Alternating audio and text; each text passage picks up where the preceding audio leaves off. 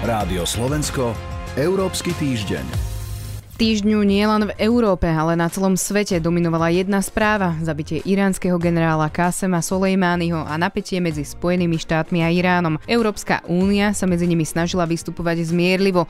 Sú vyjadrenia z Bruselu dostatočne razantné a ako vzniká vôbec zahraničná politika únie? To je téma, ktorú rozoberieme v prvom Európskom týždni v tomto roku a pridáme aj prehľad správ.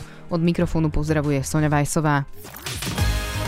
Rádio Slovensko Európsky týždeň. Dnes sa rozprávam s Luciou Jar. Dobrý deň. Dobrý deň. Európska únia sa od začiatku vyhroteného konfliktu medzi Washingtonom a Teheránom snaží medzi obomi stranami pôsobiť viac menej zmierlivo a diplomaticky. V piatok sa stretávajú ministri zahraničných vecí Európskej únie k tejto téme.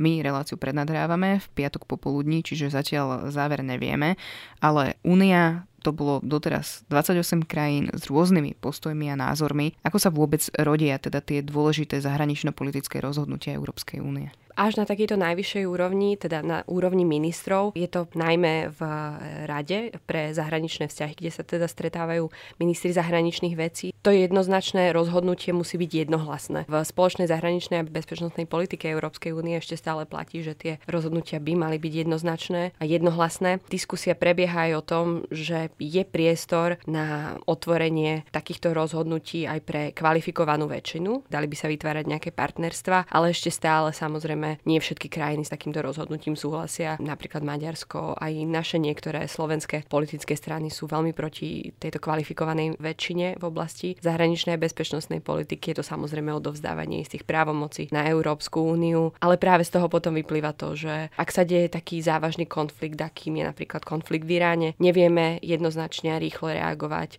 A práve sa ozývajú potom hlasy ľudí, ktorí sú skeptickí voči Európskej únii, že prečo teda nemáme niečo rýchlejšie a na druhej strane by presne tí istí ľudia neodovzdávali Únii tie právomoci, ktoré na to potrebuje. Čiže dá sa povedať, že v rámci formovania zahraničnej politiky musí dôjsť k jednoznačnému konsenzu. Môže sa teda stať, alebo zrejme sa aj stáva, že jednotlivé krajiny v rámci toho diskurzu vystupujú samostatne, treba Slovensko alebo Spojené kráľovstvo uh-huh. a Nemecko sa vyjadruje samostatne a inak, ako je to spoločné stanovisko Európskej Určite. Unie. Stáva sa to, tie diskusie samozrejme sú rôzne dlhé, tie témy a možno nejaké strasti alebo problémy, ktoré riešia samostatné krajiny, môžu byť úplne iné, ako rieši ich sused. A napríklad aj v súvislosti s Iránom krajiny ako Nemecko, Francúzsko a Veľká Británia majú o mnoho väčšie záujmy v regióne ako Slovensko, či už ekonomické, či už aj bezpečnostné. Takže aj to potom znamená, že v tomto prípade Francúzi, Nemci a Briti vydali spoločné stanovisko voči Iránu voči Washingtonu takisto hneď 48 hodín potom, ako bol zavraždený generál Soleimani. Vy ste to už naznačili, zaznievajú vlastne kritické hlasy, že Európa sa, a to nie je len teda v tomto prípade, o ktorom sme hovorili, ale aj v iných, nevie postaviť na vlastné nohy geopoliticky. Z vášho pohľadu sú tie vyjadrenia, najmä čo sa týka teda tých konfliktov, potom dostatočne razantné? Samozrejme, Európska únia ešte stále nemá takú tvrdú silu, ako majú samostatné krajiny. Nemáme armádu, nemáme ten rozhodovací proces nastavený, ktorý by bol razantnejší a z môjho pohľadu Európska únia sa snaží využívať všetky nástroje, ktoré k dispozícii má, vytvárať akúsi mediáciu. Naozaj sa aj v tomto prípade ocitla uprostred konfliktu medzi svojim spojencom spoza Atlantiku a v podstate nestabilným, ale partnerom z Blízkeho východu, ktorý sa snaží získať sympatie najmä odporcov zbrklých reakcií prezidenta Trumpa, aby ochránila seba a aj vlastné záujmy. Pri živote sa Európska únia s najväčšou pravdepodobnosťou potom bude napríklad pokúšať udržať, dohodu o iránskom jadrovom programe a je to jedna z jej najdôležitejších politík v tomto regióne. Spomenuli ste počas tej vašej odpovede aj nástroje, ktoré Európska únia má. Zahranično-politickí experti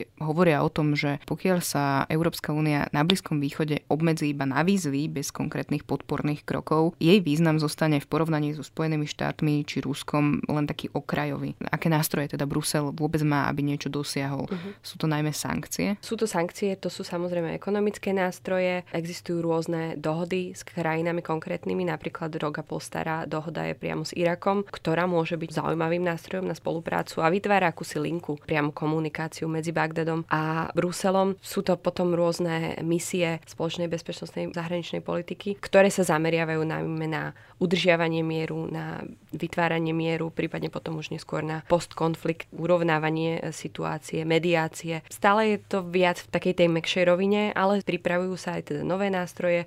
Už dnes hovoríme o Európskej obrannej spolupráci a najmä o obrannom fonde. Hovorilo či sa aj to... o Európskej armáde. Presne tak a z počiatku najprv sú to nejaké technológie alebo nejaké spoločné tréningy, ktoré sa vyvíjajú, na čo dáva teda Európska únia peniaze, ale v konečnom dôsledku sú tie zámery vytvoriť nejakú podpornú zložku, buď kompatibilnú z NATO, prípadne niečo samostatnejšie, aktívnejšie, ale ešte stále je to v takých rovinách skôr vízie a mať spoločnú armádu, ktorá by naozaj fungovala ako európska armáda, je, je stále hudba budúcnosti. To nefunguje ani v NATO. V NATO sú tiež len národné armády, ktoré fungujú. Takisto sa nehovorí úplne o európskej armáde. Máme tu nejaké EU Battle Groups, to sú bojové skupiny, ktoré vieme poslať, ale za vlastne roky, ktoré fungujú už tieto skupiny, ešte neboli vyslané. Takže je to veľmi pomalý, kostrbatý a aj byrokratický mechanizmus. A ak by tam bola tá vôľa, tak cesta sa teda nájde. Toľko Lucia Jar z portálu Euraktiv. Ďakujem, že ste dnes prišli. Pekný deň, do počutia. Európsky týždeň v skratke. Spojené kráľovstvo je o krok bližšie k odchodu z Európskej únie. Britskí poslanci v dolnej komore parlamentu počas týždňa schválili zákon o Brexite. Návrh poputuje ešte do snemovne lordov a ak ho schváli, následne ho bude musieť ešte podpísať kráľovná. Ak nepríde k neočakávaným zvratom, Veľká Británia opustí Európsku úniu už na konci tohto januára.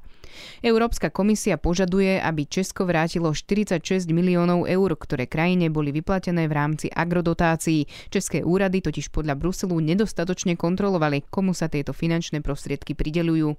Európsky parlament chce na budúci týždeň navrhnúť, aby troch katalánskych separatistických politikov na základe rozhodnutia Súdneho dvora Európskej únie oficiálne uznali za europoslancov.